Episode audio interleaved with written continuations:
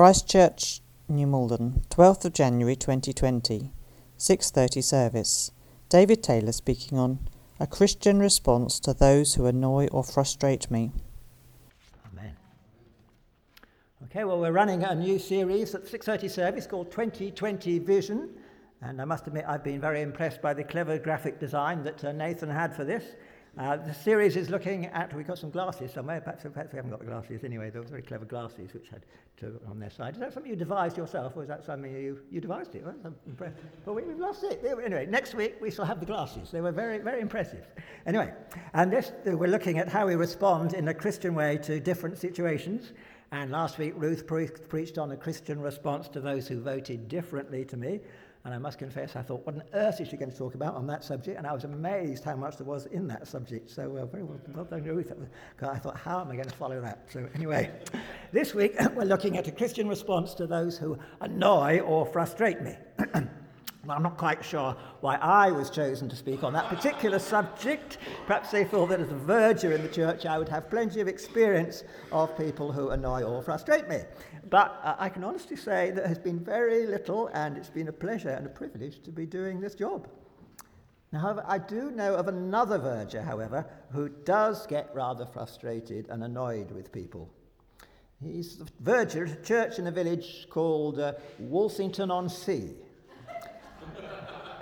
Perhaps you've encountered him. Uh, he is, of course, Maurice Yeatman, the verger in Dad's Army, and I believe that one of his pet sayings was, I'm going to report you to the vicar. Unfortunately, there's been little need to report anybody to the vicar here. Anyway, I think it's sometimes the vicars themselves, actually, who have the tricky business of dealing with awkward people. And I could think of perhaps somebody else who might be doing this sermon who might do it rather better, who has much more experience of this. But anyway, let me introduce you to one such vicar or minister, this, this person. His name is Joshua. Okay, he's the person on the right shaking hands at the end of the sermon, good sermon vicar and all that. Okay, he's the pastor of a thriving church in a small town in Missouri. He's been the pastor there for six months, and before that, he was a minister in a church in California for nine and a half years. I'd like to introduce you to Joyce, a member of his congregation. She's been going to this church in Missouri for 10 years, and she's been leading a women's Bible study group there for the last five years. She has an adopted son who was born in Guatemala. His name is John. He's 13 years old and is shortly to be 14, and John doesn't particularly like birthdays, as it reminds him that he doesn't know who his parents are.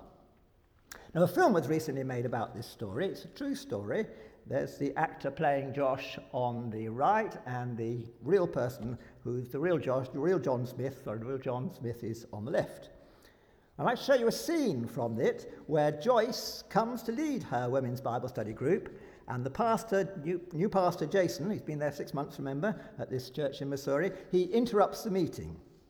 She gets rather irritated as the pastor, as you'll see. And at the end of this clip, I'd like to ask you if you were the pastor, what would you do? Okay, so as you're watching this clip, just, just bear that in mind. Okay, you have got to have a little chance to chat with your next door neighbour or something. If you were the pastor, what would you do in this situation? But first, I'd just like a quick look at our Guatemalan born uh, son John at school. Okay, so. Anybody got some thoughts as to what the pastor should do about this uh, lady?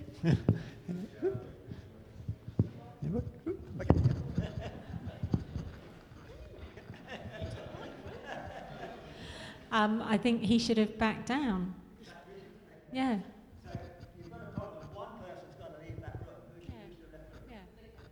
The, the, I mean, he was the newcomer, and um, they needed to work out a system not in an antagonistic way there and then. But one of them had to back down. Okay. What do other people? Anybody got a different thing on that? Or any different take on that? Should he have backed down? Okay, so, so the pastor's in the wrong, yeah? Okay, right? okay, yeah. That, they should gone, yeah, that is a good point, isn't it? It says, so with humility of mind, let each of you regard others as more important than yourselves. So in that case, perhaps he should have uh, said, okay, we'll go to Starbucks, especially when she said, oh, are you paying? Okay, well, we'll go to Starbucks. And that, that would have been good, wouldn't it? Yeah, I think I agree. His actions were the ones that were completely in the wrong, but her passive aggressiveness was pretty frustrating. You know, clearly it's just like, just say the thing you want to say. Don't don't kind of throw around sniffy comments to try to make your point. That's, that's, right. She wouldn't give him, call him by name, would he? She, our, pastor, and then, oh, call me Jason. Said, we've known you for six months. Okay, pastor. She comes back.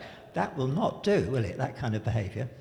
Anybody else got any comments before we? Okay, Katie. uh, I think actually it's his approach that was wrong. I can see that in a staff meeting you might need a room because of confidentiality and it might not be easy to go to Starbucks, but it was his whole tone of voice and he was almost devaluing her by the things he said. And that was the thing that came across to me, his um, devaluing her ministry um, and the ripping of the timetable off the wall was by far the worst thing. Um, so, but anyway, I'll let Stephen speak as well. No, but he also humiliated her in front of the, those other women, didn't he?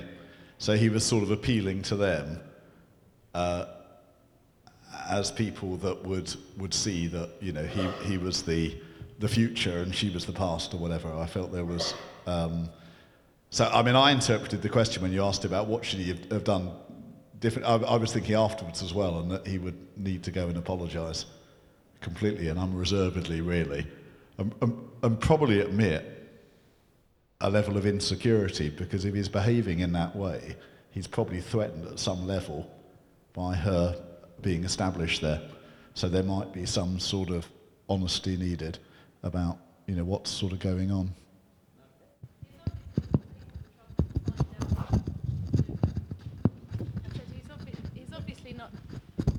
he's obviously not taken the trouble to find out anything about her and the group she runs, even though he's been there six months. He should maybe know by now, you know, he might not know loads about the group, but he should be aware of the group. Should, yeah. should know so that that meeting was happening, shouldn't he? Yeah, yeah, yeah. Or even if he'd forgotten, you know, he would have, when he'd gone in, realised that he'd forgotten. Yeah, yeah. Right.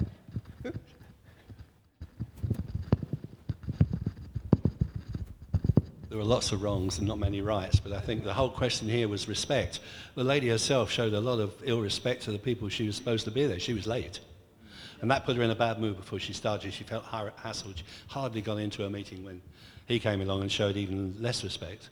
So I think it was a question of learning respect mutually there.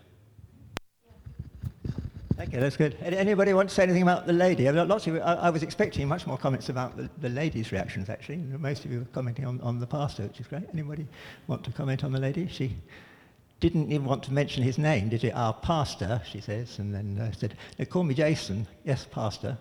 Come on, that will not do, that sort of behaviour. And I think the pastor's actually got to take her up on that. And you can't have somebody leading a Bible study group who's basically got a root of bitterness against the pastor, can you? when, at some stage that's got to be tackled, isn't it? Otherwise it's going to spread right through the church.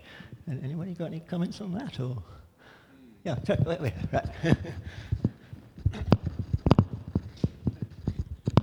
uh, I was just going to say that on the other hand, from the bit before, it's clear that she's having quite a difficult time with her son as well. And I think actually that response is probably because like that final thing with the past is probably like the straw that broke the camel's back. So actually, I think there's a level of responsibility for her and for him to have a conversation in the sense that surely she, you know, she probably is thinking that she'd want to look to someone in the church to help her. You know, that woman asked her how it was going and that it was difficult and that actually there's kind of a redefining of what that relationship should be because clearly she's having a really rubbish, like having a difficult time with a really difficult, sensitive like issue, and the breakdown of that relationship is not going to help her find spiritual support for that.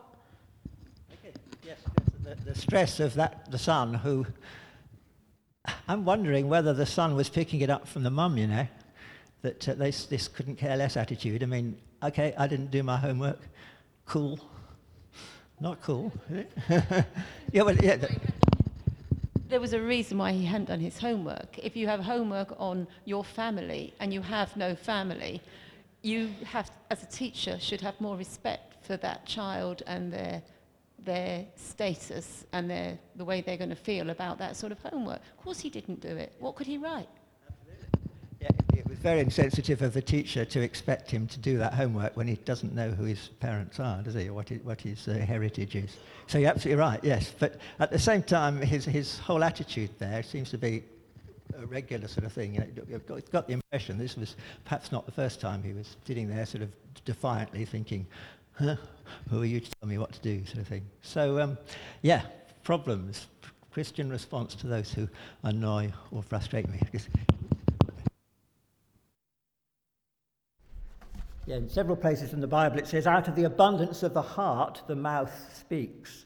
And uh, sadly, I think we see examples of that uh, there, that, uh, that the lady uh, and, and the pastor, were, neither of them covered themselves in glory very much, nor, nor obviously the boy in the thing. I was reading Dr. Micha Jazz in the latest edition of Voice of Hope, which came out recently. Voice of Hope, it, that's the magazine there. You've probably seen it on the table at the back there. It's published by Premier Christian Radio. And he was commenting on the verse in Galatians chapter 6, which says this Therefore, whenever we have the opportunity, we should do good to everyone, especially to those in the family of faith.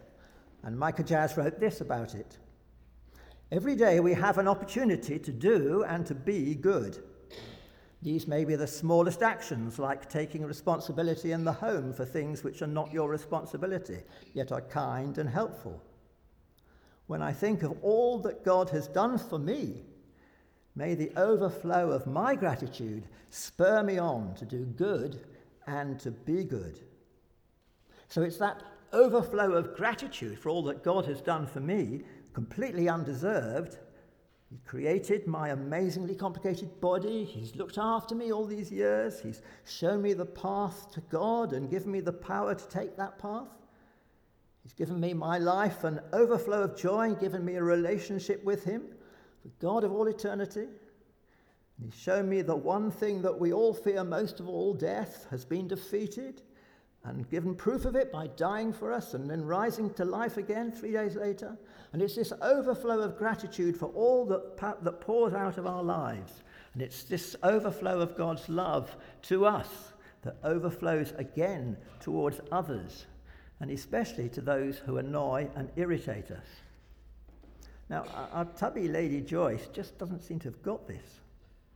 Instead of being like the prodigal son returned home and so glad to be reinstalled in his position as a son when he was going to beg to be uh, made a household slave, instead of which he ended up being like receiving that full gratitude for all that God has done, she's acting instead rather like the older brother, busily engaged in all her church activities and fretting over her son and trying to avoid close relationships, won't call the pastor by his name, Jason.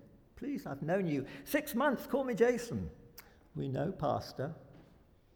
She sees church as a routine of service rather than about loving relationships. Uh, personally, I think, and he may disagree with me, I don't know, but if she continues to lead that Bible study group with that attitude, that root of bitterness is going to poison the atmosphere of the group. Nobody's going to want to join that group.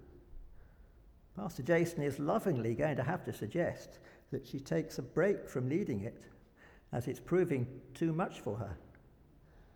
And if she won't step down, I think he'll have to insist and replace her with somebody who is putting a living relationship with God as a deeply loved child of his at the forefront of their lives. Now, that's just my opinion. You may have other thoughts on that. Hopefully, hopefully, they can nurture Joyce from being like the older brother not wanting to be reconciled to his younger brother, just as Joyce doesn't want to be reconciled to the pastor, to becoming like the younger brother who is so grateful that his broken relationship has been mended.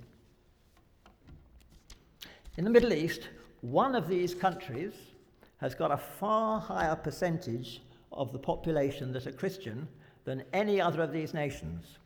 Now, anybody know which one it is? You want to have a guess, just put your hand up and shout out if you ha- have a guess. Which one of these countries in the Middle East got far higher percentage of Christians than any, any other one? Yes. Absolutely right. Very good. First rate. Lebanon. That's right. There it is in the middle of the Atlantic, of the middle of the Mediterranean. There, Lebanon. Uh, there's about one third of the population of, of Lebanon are Christians. That's followed by uh, Egypt, where about one fifth of the population are Christian. Now, if you look at the uh, map of, this, of Lebanon, there's just one problem. Lebanon has the Mediterranean Sea on its western border, and on its northern and eastern border is Syria. In recent years, vast numbers of refugees from Syria have flooded into Lebanon. What an opportunity that is to show the love of Christ to these desperate people, people who have fled their country with no possessions and no hope and are traumatized. There's just one problem. Lebanese and Syrians are enemies due to a deep resentment of Syria's long occupation of Lebanon from 1976 to 2005. 29 long years, Syria occupied Lebanon. It's a little bit like the Samaritans having no dealings with Jews. There's a tremendous opportunity for Christians in Lebanon to show the love of Jesus to these desperate, destitute Syrians.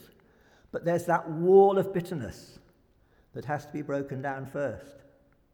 Now, fortunately, this is happening as Christians are able to recognize that Jesus has forgiven us a far greater hatred hatred towards him on the cross, and so that they can forgive their enemies.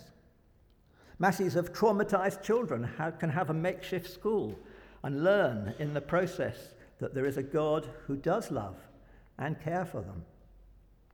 Sat 7 Television, a Christian TV station which operates in the Middle East, recently sent around an Advent brochure called Joy to the World. Just grab it here. This one here. Any, anybody seen it? Anybody got it? Anybody had it from Sat 7? It's a very, it was a very good magazine, actually. It was sent, sent for, for Advent. And uh, in it, they wrote this One church that learnt to overcome these differences is Resurrection Church in Lebanon's capital, Beirut, a thriving evangelical church with a congregation of 1,300 people. When war broke out in Syria and refugees flooded into Lebanon, Resurrection Church was ready to respond.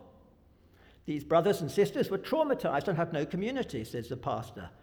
So we became their family. It wasn't an easy process, though. Religious, ethnic, and cultural differences caused barriers, and there was deep resentment born of Syria's long occupation of Lebanon. The pastor admits that the church needed a change of heart. He said, When people from different backgrounds come into a church, some people feel ill at ease. Syrians were our enemies for so many years.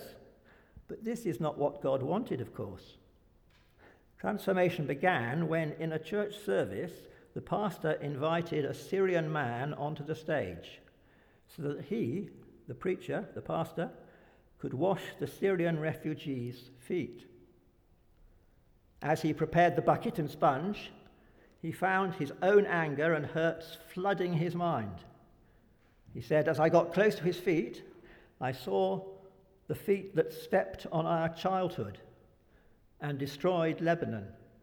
I remembered all that happened to us. But as he stooped to wash the feet of his Syrian friend, something happened. I learnt a great lesson, the pastor remembers. When you bow down to wash the feet of your enemy, God bows down to heal your wounds. Slowly, the Spirit has transformed us as a church, he says. We really feel we are one family now. So there we are. When you bow down to wash the feet of your enemy, God bows down to heal your wounds. And slowly, his Spirit has transformed us as a church. We really feel that we are one family now. There we are, reconciled to our enemies. As Jesus said in that prayer we read in the Gospel, may they be brought to complete unity to let the world know that you sent me and have loved them even as you have loved me. And how these poor Syrian refugees need to know that from their enemies.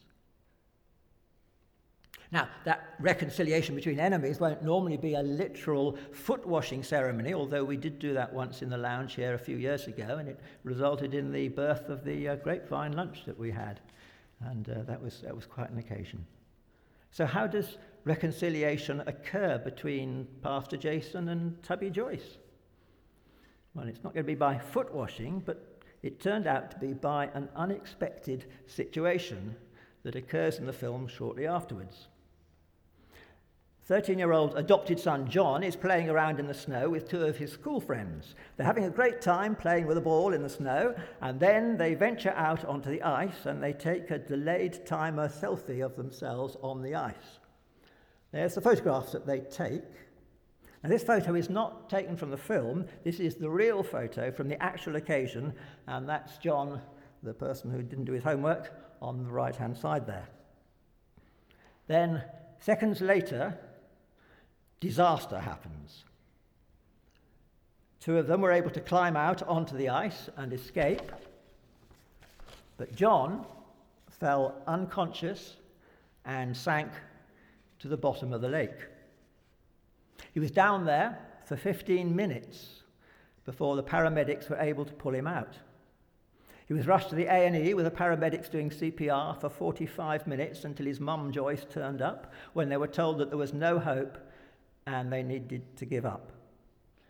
CPR was stopped and everyone left the room, leaving mum alone with John.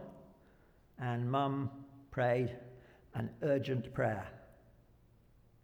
And maybe you've guessed, but John's heart suddenly and miraculously starts beating again. The entire intensive care unit is suddenly galvanized into action again, and texts and messages start flying around everyone in the church and his school to say what's happened and to ask everyone to pray now. Pastor Jason rushes over to the hospital. There he is. You can see him on the left hand side. It's a bit dark that picture actually, but if you look just on the left hand side, you can just see him in the background there. Okay? And he spends the whole night there as John is not expected to survive the night. And no doubt that Pastor Jason, Pastor Jason is spending the whole night in silent prayer as he's in the hospital. The next morning, Pastor Jason returns home to have breakfast with his family. And one of his two small children asks him, Daddy, why did you have to sleep at the hospital? Well, I'm guessing he didn't actually sleep at the hospital. He was up all night, I guess. But Dad is quick to notice that the question, why did you have to sleep at the hospital, provided a teachable moment. And this is his response.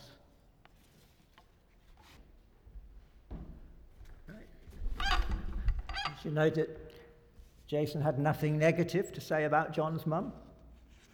He could have said to those children, that stupid woman or that lady who doesn't like me, but he doesn't. So out of the fullness of the heart, the mouth speaks.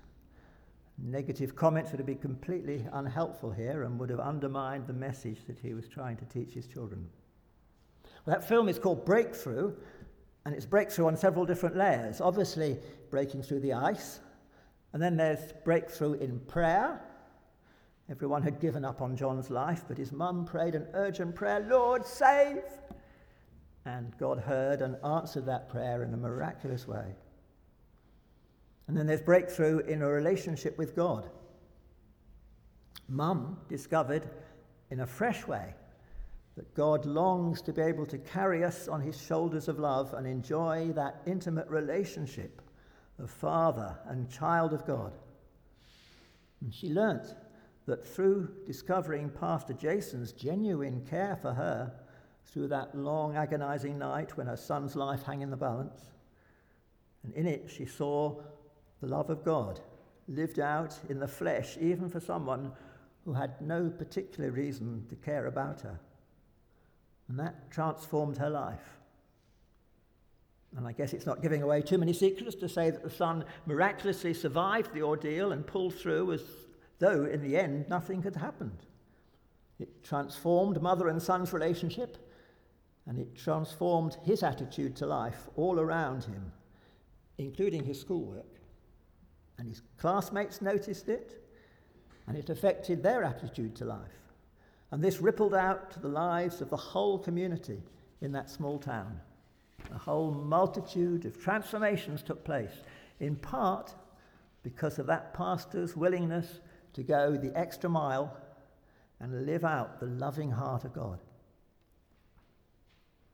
At the end of that high priestly prayer that Jesus prayed, that we read earlier, just before his arrest in Gethsemane, he said to his heavenly Father, I have made you known to them and will continue to make you known in order that the love you have for me may be in them and that I myself may be in them. Well, there's the real mother and son on the picture there to whom this happened. That's after the event. And we're not all called to be pastors or shepherds of the flock, but we are all called to go looking for the lost sheep and to bring them to the point where they can feel that their Heavenly Father's heartbeat close to theirs and hopefully also respond to that love in loving gratitude and joy themselves. And some of them will take a very long time to get there. And sadly, some of them will never respond to that love. But God is in the business of seeking to get our attention. Hopefully, it won't be something as radical as a life threatening situation for that to happen, but we need to be alert to that still small voice of God within us, seeking to get our attention. And then we won't need to worry about those who annoy or frustrate us because we'll know that God has it in hand and that He is daily changing those of us who are His from one degree of glory to another until we all attain to the fullness of Christ, who fills all and is in all when we at last enter his presence.